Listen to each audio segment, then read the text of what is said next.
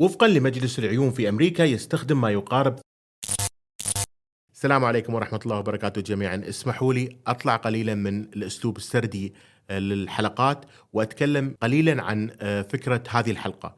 أنا كنت في طفولتي ألبس النظارات من حوالي عمر العشر سنوات آه، لكن خضعت لعملية الليزك في 2010 بعدها تغيرت طبيعة حياتي بعد التخلي عن النظارات. استمر هذا لحد اليوم طبعا الحمد لله أعمل فحوصات بشكل مستمر حتى أتبين أن البصر ثابت أو انه شوية آه، مش محتاج إني ألبس نظارات. آه، من حوالي ثلاث أربع أيام من تسجيل هذه الحلقة آه، أصبت بجفاف حاد في العين واضطريت إني أروح للدكتور لفحص العيون. خلال انتظاري كنت كنت أقرأ بعض البروشرات خلال انتظاري فوقع في عيني طبعا أنواع النظارات وأنواع عمليات تصحيح البصر. آه، طبعا بطبيعة الحال واللي يعرف القناة من من من ثلاث سنوات أنا دائما آه، لما أسأل أسئلة أطلع النوت في التليفون وأكتب الفكرة فكرة حلقة. فكتبت فكرة تاريخ النظارات بعد الف... بعد الزياره هذه بيوم بديت البحث عن تاريخ النظارات وبديت البحث عن تاريخ عمليات تصحيح البصر. فهذه الحلقة راح أتكلم فيها عن عمليات تصحيح البصر. أتمنى أن تكون الحلقة مفيدة لكم. أتمنى أن تكون الشكل الجديد من الحلقات يكون مفيد لكم يكون ممتع لكم. وشكرا لكل من دعم القناة. أعود للحلقة وحلقة تاريخ النظارات الطبية. وشكرا لكم. وفقا لمجلس العيون في أمريكا يستخدم ما يقارب ثلاث أرباع البالغين في أمريكا بعض أنواع عمليات تصحيح البصر. فهناك حوالي 61% يرتدون النظارات. و11% يرتدون عدسات لاصقة. وفقا لموقع ستاتستيا سوق النظارات حول العالم هو بميزانية أكثر من 131 مليار دولار سنويا. ولكن السعي وراء الرؤية المثالية له تاريخ عريق. لم نصل للتطور في مجال تصحيح الرؤية في العصر الحديث ولكنه مجال عمره أكثر من 3000 عام.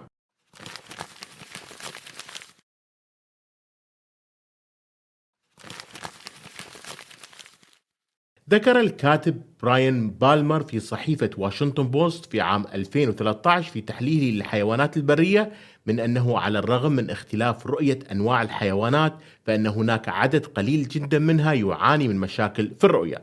ببساطة لا تحتاج الحيوانات إلى نظرات. في التقرير ذكر الكاتب تفسير بسيط وهو أن الحيوانات التي تعاني من ضعف النظر واجهت صعوبة في العثور على الطعام أو الصيد وبعضهم كان بسبب ضعف النظر يتم صيدهم بسهولة من قبل الحيوانات الأخرى. وهذا يعني الحيوانات التي تعاني من ضعف النظر لن تعيش لتتكاثر. لهذا فالأجيال القادمة لن تعاني من هذا الخلل. ولكن أيضا هناك سؤال طرحه الكاتب وهو لماذا هناك عدد كبير من البشر يعانون من أنواع من مشاكل البصر والكثير منهم يحتاج لعلاج أو نظارة؟ هناك أكثر من إجابة منها أن كثير من مشاكل البصر تأتي مع الوقت وتحديدا مع تقدم العمر للإنسان. ثاني إجابة تقول من أن هذه المشاكل هي بسبب البيئة التي يعيش فيها الإنسان. في الوقت المعاصر أصبح الكثير يعيش في بيوت أو مناطق مغلقة وأغلب أعمالنا اليومية هي القراءة واستخدام الأجهزة القريبة منا. العمل القريب في الضوء الخافت يتسبب في تقلص عضلات العين مع مرور الوقت. مما يؤثر على شكل العين ويسبب مشاكل في الرؤية.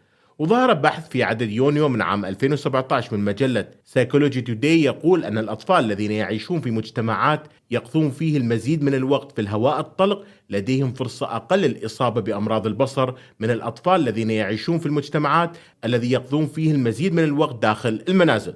ووجدت أبحاث أخرى أن الأشخاص الذين يعيشون نمط حياة تقليدية لديهم أقل مشاكل في الرؤية من الأشخاص الذين انتقلوا إلى نمط حياة حديثة. نمط الحياة الحديثة لم يؤثر على البشر فقط، فأصناف الكلاب الحديثة على سبيل المثال أظهرت تنوع أكبر في الرؤية من الكلاب البرية. يتم تربية الكلاب لعدد من الصفات مثل اللون والشكل وأيضا العديد من الأصناف لم يتم اختيارهم لمواصفات مختلفة مثل القدرة على الصيد وهذا كان سبب في اختلاف بين الكلاب البرية وأنواع الكلاب المستأنسة. تغير طبيعة حياة البشر كان سبب في ظهور مشاكل البصر للإنسان الذي أصبح لا يعتمد في حياته على الصيد مثل العصور القديمة. ولهذا بدأت الحاجة إلى تطور تقنيات مثل النظارات التي تحل مشاكل ضعف البصر. يشير العديد من الأبحاث إلى أن الأشخاص الذين يرتدون النظارات ينظر إليهم دائما على أنهم أذكياء. طبعا هذا رأي سطحي ولكن أسباب الضعف مختلفة عما يعتقده البعض، وهنا يأتي سؤال متى أصبح ضعف البصر مشكلة للبشر ومتى بدأ البشر بالبحث عن حلول؟ عبر التاريخ ظهرت علاجات وتشخيص لأمراض العيون مختلفة ففي بعض أقدم المواد الكتابية المحفوظة يتضمن قانون حمورابي في بلاد ما بين النهرين القديمة في القرن الثامن عشر قبل الميلاد بندا يفيد من أنه في حالة عملية ناجحة نفذت على عين المريض يجب دفع رسوم بقيمة عشرة شواغل من الفضة وخمسة شواغل أو شواغلين في حالة الفقير أو العبد. هذا كان أول دليل مكتوب عن وجود تخصص خاص بصحة العيون. وظهرت أيضا مخطوطة طبية حملت اسم إبريس بابروس والتي كتبت على الأرجح في حوالي 1500 قبل الميلاد في مصر القديمة. ركزت هذه الورقة الطبية على أمراض العيون وحددت العديد من الحالات والعلاجات. هذا العمل أساسا من عمل الكهنة وليس من الأطباء. أيضا هناك مخطوطة تحمل اسم سومرينتا وهو نص سنسكريتي قديم عن الطب والجراحة ويعود للألفية الأولى قبل الميلاد. يصنف هذا النص 76 حالة بصرية ويتضمن نص وصفات للعلاج وتقنيات خاصة منها استخدام أداة حادة لدفع العدسة الضبابية إلى أسفل العين. هذه التقنية أصبحت تمارس على نطاق واسع حتى تطورت تقنيات الجراحة الحديثة في القرن التاسع عشر. أيضا وصف الأطباء اليونانيين تشريح العين وتطورت وصفاتهم مع الوقت لكنها لا تزال غير دقيقة. فالرياضي اليوناني يوكيلدس في القرن الرابع قبل الميلاد استخدم الهندسة لوصف مخروط المنطقة التي يمكن للعين فيها رؤيتها. وأيضا افترض أن الرؤية هي نتيجة للأشعة التي تنبعث من العين. طبعا بسبب الاهتمام المبكر بأمراض العين كان هناك اهتمام لإيجاد الحل. الحل الأكثر شهرة هو استخدام العدسات التصحيحية. صناعة ونفخ الزجاج يعود إلى ما يقارب 3500 قبل الميلاد. وكان للإغريق القدماء فهم أساسي عن الانكسار وقد ظهرت العدسة المسماة بنومرود وهي عدسة بلورية بقطر واحد ونصف بوصة تعود إلى 3000 سنة. هذه العدسة استخدمت لإشعال النار مما جعلها أقدم جهاز بصري. لكن هناك أيضا من يعتقد بأن هذه القطعة كانت للزينة فقط. ذكر الكاتب اليوناني أرستوفانيس عن استخدام حجر شفاف لإشعال النار في مسرحيته الغيوم الصادرة في 424 قبل الميلاد. وفي عام 212 قبل الميلاد استخدم الرياضي الإغريقي أرخميدس عدسة انكسارية كبيرة على شكل عدسة مكبرة عملاقة لإشعال النار في أسطول الروماني الذي كان يحاصر المدينة. وقد وصف الطبيب الروماني الذي عاش في القرن الأول الميلادي بليني الأكبر استخدام الانكسار من كرة زجاجية مملوءة بالماء لإتلاف الجروح. وفي عصره لاحظ سينيكيا أنه باستخدام نفس الكرة الزجاجية يمكن قراءة الحروف بغض النظر عن حجمها أو إضاءتها. وهناك أيضا كتاب البصريات للرياضي اليوناني بطليموس في القرن الثاني الميلادي والذي لم يصل لنا كامل لكنه يدل على فهمه للانعكاس والانكسار واللون لذلك يعتقد أنه مع هذا الاهتمام بتشريح العين وفهم الزجاج والبصريات ابتكر الإغريق والرومان فكرة إنشاء العدسات ووضعها في إطارات لتصحيح مشاكل الرؤية. الحقيقة أن كلمة lens أو عدسة نفسها مستمدة من الكلمة اللاتينية لانتن لانتيني وهي ترجمة حرفية لكلمة عدس وهي نوع من البقوليات التي تشبه العدسات وتكون محنية على كلا الجانبين. لكن في الواقع لم يخترع الإغريق والرومان النظارات بل أن أول تسجيل حقيقي لاستخدام العدسات في تصحيح البصر كان من قبل عالم عربي مسلم وهو ابن الهيثم في عام 1080 ميلادية من خلال كتاب البصريات. كانت العدسة المنحنية التي استخدمت لتكبير الصور هو أول وصف واضح للعدسة المكبرة. مع ذلك بدأ استخدام قطع كريستالية أو زجاجية نصف كروية مصقولة وحملت اسم حجارة القراءة لتكبير النصوص. تم ترجمة عمل ابن الهيثم إلى اللاتينية في القرن الثاني عشر وكتب علماء مثل روبرت جروستيست وروجر بايكون أعمال في البصريات وهو نقل لأبحاث ابن الهيثم. لا يعلم متى تم إنشاء أول نظارة طبية أو من استخدمها. ولكن أول ذكر فعلي للنظارات كان في القرن الرابع عشر وبالتحديد في عام 1306 من خلال خطبة ألقاها راهب دومينيكيني في مدينة بيزا الإيطالية وقال فيها لم يمضي بعد عشرين عام على اكتشاف فن صنع النظارات الطبية والتي تساعد على الرؤية الجيدة وقد ظهر أول مصنع لصناعة العدسات في البندقية بحلول عام 1301 وفي منتصف القرن الرابع عشر ذكرت النظارات الطبية والتي كانت تستخدم بشكل شائع لعلاج مشاكل البصر. وقد ظهرت في الكتابات والفنون ولكن استخدام النظارات كان نادر ومنحصر فقط بين رجال الدين. فالنظارات أساسا كانت تستخدم للقراءة وكان عدد قليل جدا من الناس في أوروبا قادرين على القراءة. لكن أدى اختراع آلة الطباعة في عام 1440 إلى زيادة الجمهور. وزاد معدل القادرين على القراءة في أوروبا بأكثر من الضعفين.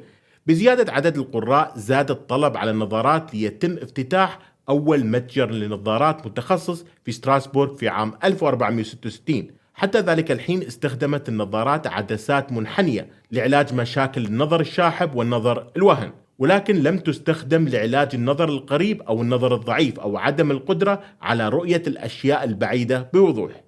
وتم إنشاء أول عدسة مقعرة معروفة لعلاج النظر الضعيف للبابا ليو العاشر في القرن السادس عشر. استخدم البابا والذي كان يعاني من ضعف في النظر الشديد النظارات للصيد وكانت النظارات في القرن السابع عشر تحتوي على وسائل محدودة لتثبيتها على الوجه.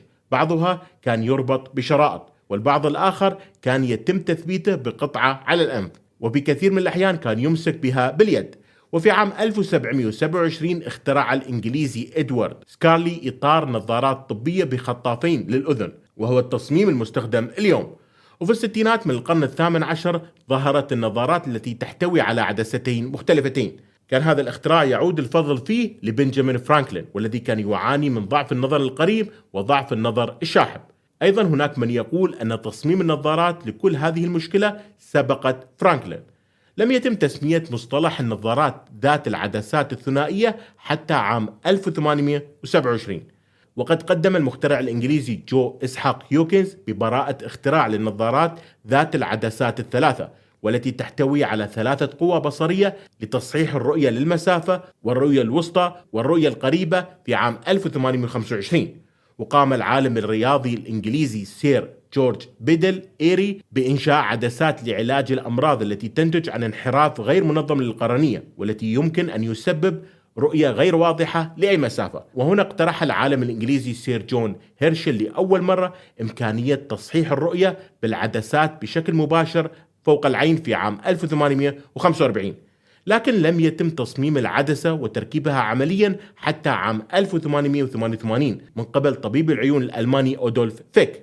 لتظهر أول العدسات اللاصقة ولكن العدسة كانت ثقيلة ومصنوعة من الزجاج المنفوخ ولهذا كان لا يمكن ارتداؤها بشكل مريح إلا لبضعة ساعات وفي عام 1948 حصل كيفن توي على براءة اختراع عدسة مصنوعة من الزجاج الإكريليك والذي يغطي القرنية فقط. بالإضافة إلى العدسات المختلطة التي يمكن ارتداءها بشكل مريح لمدة تصل ل 16 ساعة في اليوم. حققت هذه العدسات اللاصقة الأولى نجاح كبير وقد ارتدى الرئيس الأمريكي ليندون جونسون العدسات اللاصقة في الأماكن العامة لأول مرة في عام 1964 وقد تم اختراع جهاز ليز الإكزيما والذي يعمل عن طريق إطلاق نبضات ضوئية في نطاق الأشعة فوق البنفسجية في معهد الفيزياء في موسكو في عام 1970 وفي عام 1989 حصل طبيب العيون الإيراني المولد جوردن بيمن على براءة اختراع لعملية باستخدام جهاز ليزر إكزيمر لإعادة تشكيل القرنية للقصير والنظر الطويل والإجهاد البصري. وقد تمت الموافقة عليها من قبل إدارة الغذاء والدواء الأمريكية في عام 1999 لتظهر العملية التي تحمل اسم ليزك لإصلاح القرنية باستخدام الليزر. وقد تم إجراءها على أكثر من 11 مليون شخص في أمريكا وحدها وهي منتشرة في كل دول العالم اليوم. بالنسبة لاختبار تحديد القدرة البصرية فهي تعود إلى طبيب العيون الهولندي هيرمان سيلين والذي قام في عام 1862 بإنشاء الرسم البياني لستيلين. يعرض الرسم البياني أحرف على شبكة خمسة في خمسة وعلى الرغم من أنه لم يكن الأول الذي أنشأ مثل هذا الرسم البياني إلا أنه سرعان ما أصبح النموذج الدولي القياسي الذي يستخدم على نطاق واسع حتى اليوم. يسمح الرسم البياني بقياس الرؤية القياسية على قدرة الشخص على قراءة الأسطر بين الأحرف البصرية. المسافة القياسية لتحديد الأحرف هي ستة أمتار أو في أمريكا 20 قدم. وبالتالي ظهر وصف الرؤية العادية ب 20 في 20 في الولايات المتحدة و6 في 6 في معظم دول العالم.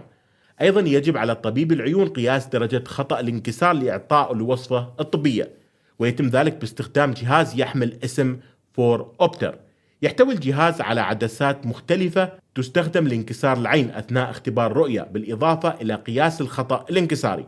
كانت هناك أجهزة بغرض مماثل منذ القرن الثامن عشر لكن معظم الأجهزة المستخدمة اليوم تعتمد على براءة اختراع صادرة في عام 1909 من قبل هنري ديزانج وقد تم إجراء تحسينات مختلفة على هذا الجهاز ليظهر جهاز ال Ultramatic RX Master من قبل شركة American Optical في عام 1967 وهو لا يزال النموذج الأساسي لمعظم الأجهزة المستخدمة اليوم.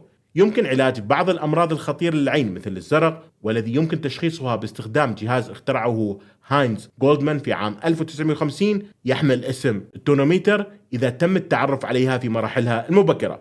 وقد تبين في بحث أن حوالي 86% من الأمريكيين الذين يعانون من أمراض في العين لا يخضعون لفحص العيون بانتظام. هذا البحث والذي أجري لصالح منظمة غير ربحية للرعاية الصحية والبصرية مقلق للغاية فهو يضع حوالي 61 مليون أمريكي في خطر فقدان الرؤية بشكل كبير.